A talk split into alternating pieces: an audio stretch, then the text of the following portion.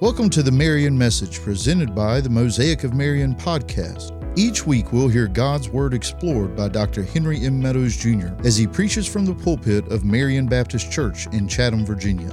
We pray that this message will be a blessing and further your walk with God. Let's join him now. Uh, good morning, everybody. Hope everybody's having a great day. If you would turn in your Bibles to Acts chapter 4, I mean, Acts chapter 2, I, I wrote it wrong. Acts 2, sorry. Acts 2, 42 through uh, 47. Uh, and while you're turning there, so, uh, for those who don't know, I did play baseball in high school and college, and I quit after uh, two years in college. And one of the reasons, there's a lot of reasons why I quit, but uh, the one big reason was because in high school, baseball is a hobby. Baseball is something you do uh, when you have spare time, and it's something you do for fun. Uh, and it doesn't matter if you're bad or you're good, because uh, mainly because Chatham didn't make cuts. So it didn't matter if I was bad or good. I was going to be on the team. I was going to be on the field. Uh, we had two bench players, and they were both football players who we needed two guys. So our coach found two random guys to play. And so if I missed practice, it wasn't anything uh, bad. I didn't miss practice because my dad wouldn't let me. But there was no really repercussions for playing bad or, uh, hey, come on, hey, nice to see you, man. Uh, you know, playing bad or um, anything like that. But in college, everybody was the best player on their team or one of the best players on their team. And so there was a, there was a lot of competition, there were cuts made, and you had to devote yourself to that sport. Whatever sport you're playing in college, you have to devote yourself to that sport. Your life consists of that sport. So I would get up, I would go to class, and once I got done at class at 3.30, I would go practice till about 6, 6.30. Then I'd go eat dinner, and then I would practice till about 10 o'clock, whether it's in the weight room, whether it's on the field, wherever it was practice till 10 o'clock. Then I was expected to go find something else to eat because I was hungry, and do homework, and then fall asleep, wake up, and do it all again. My life consisted around baseball. I had to fully devote myself to baseball if I wanted to play in college, and found out that I didn't really love baseball. I began to resent it because my heart wasn't fully in it. And I began to resent it, and that's why I quit because I wasn't willing to devote myself to the sport that I, I once thought I loved. And so, so often we, we don't devote ourselves fully to God or His Word. And so here in Acts, we're, we're seeing this church that just, that just formed after Peter, one of the greatest sermons ever preached with Peter. These uh, 3,000 people have gotten saved, and they fully devote themselves to the Christian life and, and to God's Word. And so if you stand at the reading of God's Word, it's Acts 2 42 through 47. It reads, And they devoted themselves to the apostles' teaching and the fellowship, to the breaking of bread and the prayers. And it all came upon every soul. And many wonders and signs were being done through the apostles. And all who believed were together and had all things in common.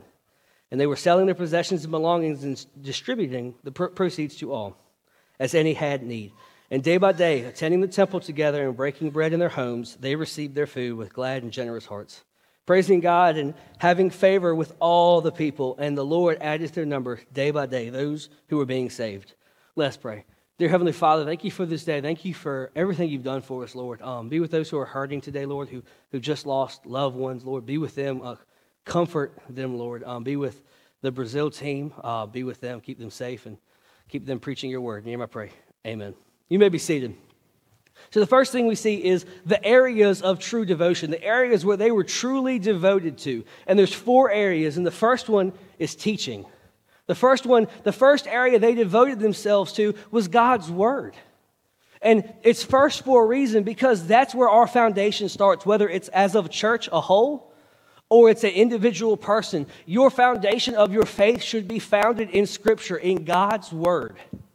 And so they're, they're just coming up. If you go to verse 41 of Acts 2, it says, So those who received his word were baptized, and there were added that day about 3,000 souls. So we know 3,000 people have come to form this new thing called a church, and they have fully devoted themselves, and they have came to this knowledge and formed this church around God's word, around uh, the God's word that was preached by Peter. And so, guys, if, if your life isn't devoted to Scripture, then you've already missed the mark, and we're just on point one. And so often as a church, we see churches die because their devotion, their main priority isn't the Scripture, it's something else. And it begins to be worldly things, such as the building, such as the traditions that they do, such as um, programs or events. And nothing's wrong with those things until, unless they take the place of God's Word. God's word should be preeminent in our lives and our lives as a church. And that's what started the church, and that's what led the church to, to be leading people to Christ day by day. Because if, if you go down to verse 47, it says, the last thing, it says, the Lord added to their number day by day. It was because the first and foremost, they kept God's word in the forefront of everything. They devoted themselves to teaching, which means they didn't think of it as a chore. They wanted to do it. And they weren't doing it just on a Sunday for three hours, they were doing it every single day of the week. Every single day they devoted themselves to the scripture. So often we devote our scripture to Sunday and then we read our Bible so we can say, hey, I read my Bible every day, but we don't really take anything from it. They were reading it to get, get something, to get closer to their Creator, to get closer to their Savior. They were seeking His face every day they woke up and every night they went to bed. They were seeking God's face. And that's how we should be as a church. There should never be a moment where we're focused on something else other than God's Word. Now, we might be focused on, hey, how can we get God's word out there effectively through tradition, through programs, through events, through anything, through, through the building, and that's great. But it cannot be preeminent at, as a church. It cannot be our preeminence. It cannot take control of our church. We can't focus on it too much to where we forget about the scripture, we forget at what we're teaching. And so their church was founded on the truth, on God's word, and that's the only thing a church should be founded on. And so then we go on to, to the second area. The second area, so we already see the first area is, is God's word. The second area is fellowship. You know, it's easy to say, hey, I devote myself to God's word because, you know, we're not with you when you go home. But this one's the key one. This one gets a lot of people. Devote yourselves to fellowship. They, they were hanging out with each other. It wasn't a chore to be around everybody. Think about it, it's 3,000 people. It's really hard to keep 3,000 people from fighting with each other. But they had no trouble. It was because of their mindset. They were focused more on what they had in common than what they had difference with people. You know, the one thing, me and Daniel, uh, Daniel, right now, he, he, me and him are really, really close. We've been best friends since we were, what, in seventh grade, sixth grade? One of the two. You know, but the thing is, if you talk to me and Daniel, you, you will tell quickly our differences. Daniel's very smart. He's very well thought in his words. He takes his time to deliver his words. I talk a mile a minute. I mean, I am quick with my words, you know. And so, like, like we're completely different if you talk to us. But I don't focus on my differences with Daniel. I focus on my similarities. You know, and then you look at my cousin Ryan. I mean, we're cousins, but he's 6'2, like 240, 250. I'm five, six and a half, and like 190. Like, we're completely different. You talk to us, we're completely different people. But yet, we're, we have a, the similarity of the same last name. And me and him focus on that. So now me and him have a great relationship once I got back to college. But it's because we didn't sit there on the differences and say, well, I can't like you because you're different than me in this, in this way, this way, and this way. We're not exactly alike. These people in, in those days, they weren't exactly alike. A lot of them probably had nothing in common except one thing. They all trusted the Lord. Jesus was their savior. That was what they had in common. They were saved through grace, and they focused on that. They didn't, they didn't look at what, you know, what sports team they like, what political view they like, what, what they liked in this, what they liked in that, whether they liked their potatoes mashed or baked. They didn't care. The thing they were focused on, David really got a chuckle out of that one. Um, and by the way, mine's baked. It's baked. Don't do mashed. Um, until I lose my teeth, then I'll do mashed. Um, but they were focused on, hey, you're my friend because God loves you and I love you.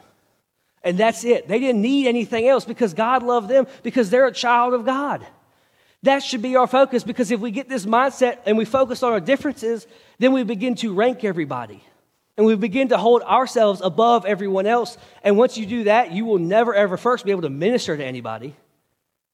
Second, you won't be able to relate to anybody. So you won't be able to form any friendships because you think you're better than everybody. But if you just look at yourself, hey, I, I was a sinner and Jesus came and he saved my soul, then there will be no, no pride in you and you will be able to relate to anybody, anybody and everybody because you would see them as a sinner and with the need of a Savior. It's that simple.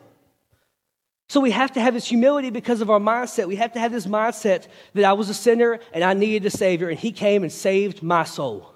That's the mindset. And with that mindset, you can love anybody. You can love the worst of the worst. You can love the best of the best because you're not seeing them as a person. You're seeing them as, as a sinner with a need of a Savior. You're seeing them as a child of God. This was their mindset. That's why there was no bickering back in these days. That's why there was no arguments, because they saw each other how they really were sinners in the need of a Savior. So often we go in with pride and we go in to where we, we, can't, we can't see anybody else because our head's so big. Turn your Bibles to Matthew 16, 24 through 26. Matthew 16.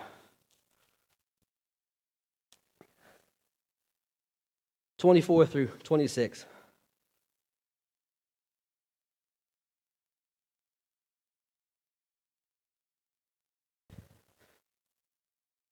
It reads Then Jesus told his disciples, If anyone would come after me, let him deny him, himself and take up his cross and follow me. For whoever would save his life will lose it, but whoever loses his life for my sake will find it. For what, if, what will it profit a man if he gains the whole world and forfeits his soul? Or what shall a man give in return for his soul? So, right here, Jesus is plainly saying you have to deny yourself. You have to completely put, your, put yourself aside and worry about other people. That's the only way you're going to get the message out is if you just put yourself aside and say, hey, I'm going to focus on this person because I love them and God loves them. We have so much hate in this world. Why is it that now, now that there's hate in the world, there's hate in the church?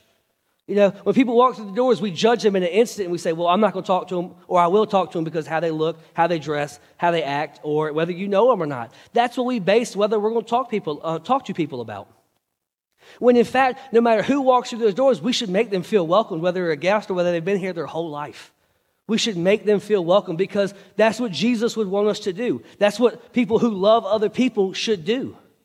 You should never meet a stranger. Everyone who walks through those doors should feel welcomed and feel at home here. But yet, so often we judge them and we push them aside because, we, well, you're not the demographic I want. You, you don't look like I, I need you to look for me to minister to you. It doesn't matter how they look, how they act, how they dress. It doesn't matter anything. They're a child of God. We are called to fellowship with them. That's what we're called to do. And so then we see the, the third area is the breaking of bread. And so we've seen fellowship and we've seen God's word. So now we see the breaking of bread. And this is a specific shot at communion. This is specifically talking about communion. All right, so John Phillips says it like this it was a companion ordinance to baptism. In baptism, we show our death with Christ, and in breaking of bread, we show his death for us. And so, what we realize is they were doing it to refresh their minds so they could really remember what Jesus did. This helped with the humility aspect because if you come to the table where, where Jesus said, Do this in remembrance of me, talking about his body and his, and his blood that were, that were broken for, for us, then you will never have a sense of pride because you'll understand, hey, he paid the ultimate sacrifice because I am not enough. And so they were doing this regularly to refresh themselves. They were doing it to refresh their, their memory to make sure that there was no pride found in the church. So often we do it because, hey, well, you know, we have to do it because the Bible says so, we have to. They were doing it with a purpose. They had purpose behind doing it. They weren't just going through the motions. They were living out everything that they were teaching, everything they were saying. They were living it out day by day. And so when they took communion, they took it serious. They took it with respect. They took it with honor because they understood hey, right after this, right after the disciples and Jesus did this, my Savior paid the ultimate price for me. Because I am not enough to get into heaven. I have sinned and I have fallen short of the standard. And so the only, only way I could get in there, get into heaven, is if Jesus paid that price for me. If someone perfect paid that price for me. And that's what it's all about. And so they did it to refresh, to, to keep an actual remembrance of what Jesus did. They didn't just do it because, hey, you know, the Bible says to, let, us just go through the motions. So often in churches, that's what we do. We, anything we do, we do it because, hey, we're supposed to, and we're doing it to go through the motions. Everything has a purpose, whether it's communion, whether it's tithing, whether it's singing, whether it's preaching, whatever it is, it has a purpose. And so we need to do it with honor and, and, and respect. And that, that's what we're called to do. And so in the fourth area is prayer. So this is a new idea. Prayer, praying just wherever you are, whatever you're doing, just praying to heaven is a completely new idea. All right, so turning your Bibles to Matthew 27. Matthew 27. 27 uh, and verse 51. It reads, And behold, the curtain of the temple was torn in two from top to bottom, and the earth shook, and the rocks were split. The top to bottom is important because it shows that no man could just do it because man would probably would start at the bottom and worked his way to the top. But rather, it started from the top to the bottom. And what that did, what that Jesus died, we had the ultimate middleman. We didn't have to make a sacrifice. You know, we didn't have to get the best sheep or best pig from the farm and sacrifice them. We didn't have to go to the priest and tell them our sins so that they could pray for us and in, in honor of us. No. Now, at any point, whenever you need God, you can just pray and talk to Him and spend time with Him. And they were putting this in practice. They were doing this. They were praying all the time.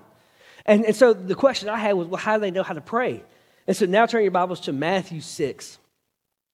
Matthew 6. Our, uh, it, says, it says like this Pray then like this Our Father in heaven, hallowed be your name, your kingdom come, your will be done, on earth as it is in heaven. Give us today our daily bread, and forgive us our debts, as we also have forgiven our debtors. And lead us not into temptation, but deliver us from evil. And so, what we see here is Jesus is giving them the blueprint to pray. And it's absolutely crazy to me because it seems like every answer they had, every question they had, the answer was in the Bible. And they were able to find it because, again, we go back up to the first area they were devoted to, to God's Word. They were searching the Scripture daily, looking for the answers to the questions they had, and they were finding them because they were going to the right place. They didn't go to their best friend. They didn't go to the town gossip. They didn't go to, to, the, to the counselor. They didn't go anywhere that. They went straight to the source, to the Bible, and they looked it up themselves. That's the key. So often, we have these questions and, and we go everywhere except where we're going to find it, and that's in the Bible. Guys, when you truly devote yourselves to God's word, your questions will be answered so much faster because you will find those answers in Scripture. You will find those, those answers lived out by other people that, that lived long ago, whether it's Jesus, David, whoever. You will find the answers. All you have to do is look in the right place. And so then, and so after the areas, we, we see it's, it's kind of a cause and effect. So, because they were devoted in these areas, we then start to see results. We see results of their true devotion. So, it's, it's a cause and effect. So, because they, they were devoted in these areas, they, they began to fear God. Number one, they began to fear God. And so, that word fear, there, that word awe in, um, in verse, let me find it, in verse 43, it means it comes from the word phobos, which translates to holy fear. That's where we get our word phobia from holy fear. So they were actually terrified, like, I'm terrified of heights of God. You know, I, I can't do heights. Uh, this one time we were working um, on my dad's shed. We were trying to build a lean to, and it's like six foot high. And so I got on there I freaked out and got stuck. I had to, uh, took me like 30 minutes to get down. It was a whole big process. But they, they, were, they, were fe- they were fearful of God. And it wasn't just randomly, it's because they were devoted to the, to the, to Scripture, which is mainly the four Gospels in the Old Testament. So they saw, they saw a revengeful God. They say they saw God when He was angry, what He would do. But they were also seeing it live. If you go, if you flip over just to verse five, I'm not going to read it, but it tells you the story of Ananias and Sapphira. Ananias and Sapphira they sold a plot of land. And they, they gave a portion of it to the church, but this is where they went wrong. They lied to the church. They lied to Peter. They said, hey, this is all of, of, of the proceeds. And then God struck Ananias dead like gone, poof. And so they brought in Sapphira and they asked Sapphira, hey, is this everything you sold from the field? And she said, yes. Struck, struck her down. And so they're seeing it live. They're seeing God literally smiting people because he, they, they were lying in the church. And so God is getting rid of the cancers in the church. So they were actually fearful of God that if they disrespected him or dishonored him, they might actually get smited. They might die. So they had this fear of God, which is led them to be more honor, to give more honor, to give more respect towards God. And so they had, they had this holy fear. And it wasn't a fear of just completely scared of him. It was just a fear of, of hey, like, I really have to worship our Savior because at any point he, I could die. And so the second thing we see is they were doing great things. So because they were, because they were fully devoted in those four areas, they were doing great things, which means they were allowing the Holy Spirit to work through them. They were a full body of Christ. So often, you know, a church could be on fire for God, but you could have that, that one person that's just being a cog in the system and, and not allowing the body to work like, it, like it's supposed to because they're not doing their job. Because I don't care what your job is, whether it's, hey, to clean toilets, whether it's to, to sing in the choir or, or play in the praise team or, or preach or to do whatever, it might be to hold doors open. God's calling you to do something, and in that way, you can glorify God by doing it. These people didn't care what their job is, they were willing to do it. They were willing to do anything God called them to do to further his kingdom. They were allowing the Holy Spirit to work through them. And we find that in verse um, 43, um, um, part B, it says, And many wonders and signs were being done through the apostles. So God was working through them. But it's because everyone was in unison and everyone had everything in common. You know, the one thing that I, I really found out about um, Children's Bible Camp at Indian Cave. Uh, I, this is my first year as the director. We have something tonight. Hope you all come out to it. But the one thing I figured out is that I was the director, but everyone knew their job and knew exactly what to do and they were going to do it. And so all I had to do was kind of not screw up. That was the premise of my job that week, right? It was just to not screw up and be where I needed to be when I needed to be there. But it, that system worked great. People knew their job and they were willing to do it just so one child could come to know Christ. And it, it led to 23 salvations that week, which is awesome. But it's because everyone did their job and no one was lazy and no one hated their job. They just did their job to the fullest, to not for their glory, but for God's. So often the church people either don't do their job or they do their job for their own glory, for their pat on the back. If you're doing it, you're doing it wrong then. You have to do it for God's glory.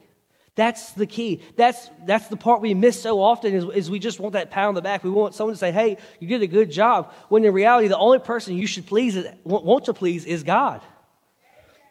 And so then we go on. And so because they were devoted in all these areas, we also see that they had all in common. Again, they were focused on their similarities.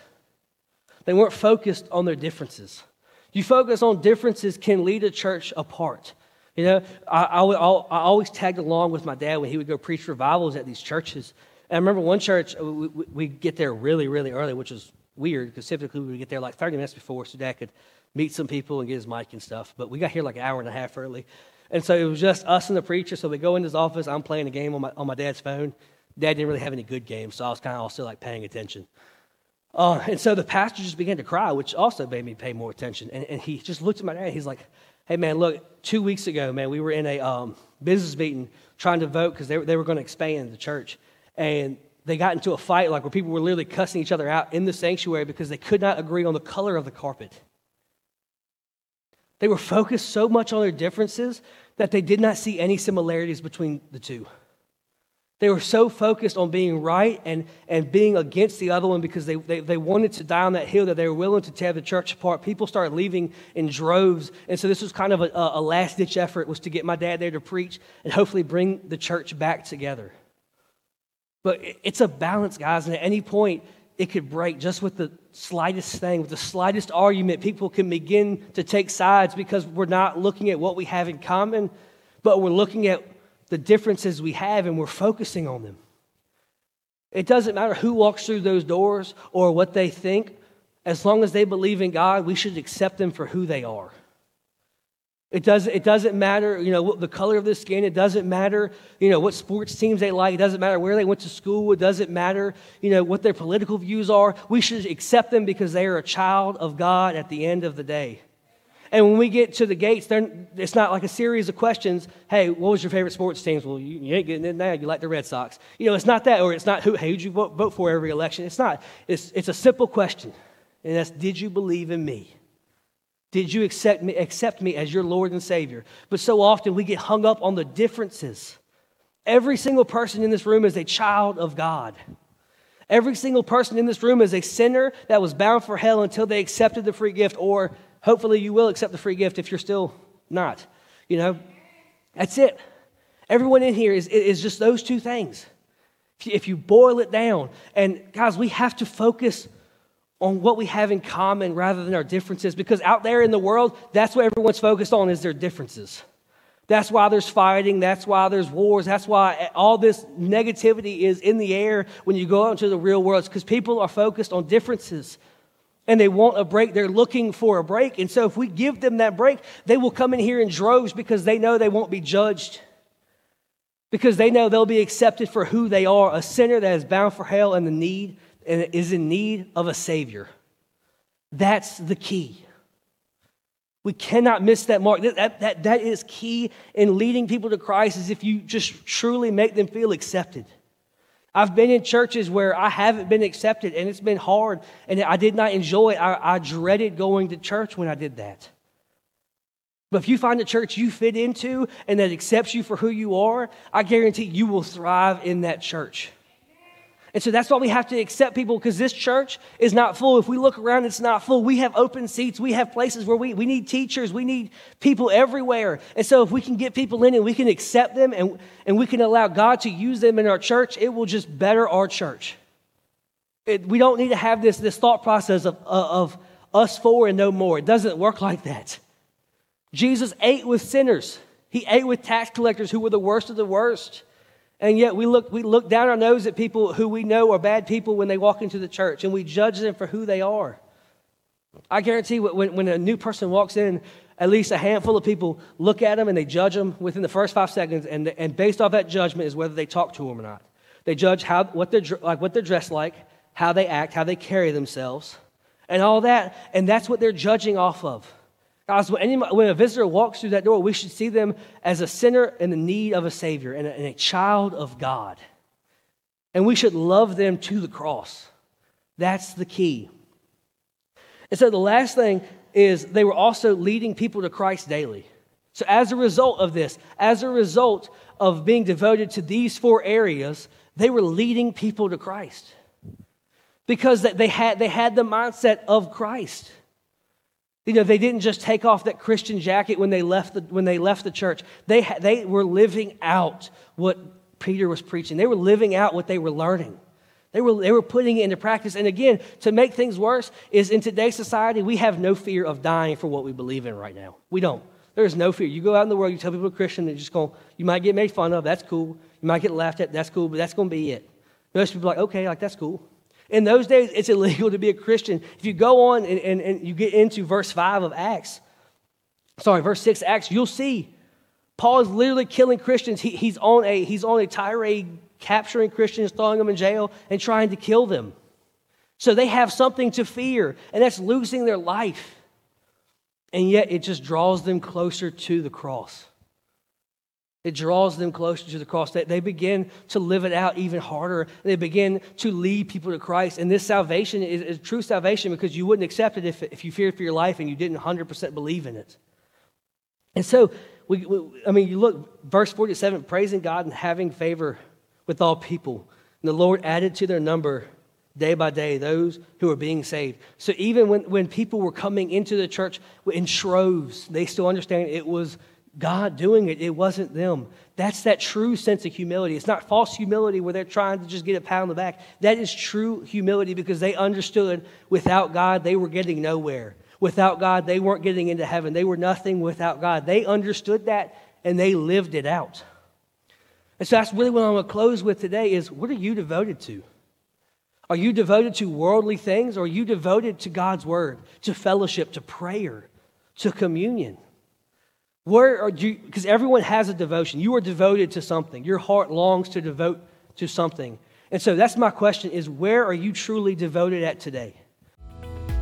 Thanks for listening to the Marion message presented by the Mosaic of Marion podcast. If you would like to know more, you can reach us on our Facebook page or on our website, www.marionbcva.com.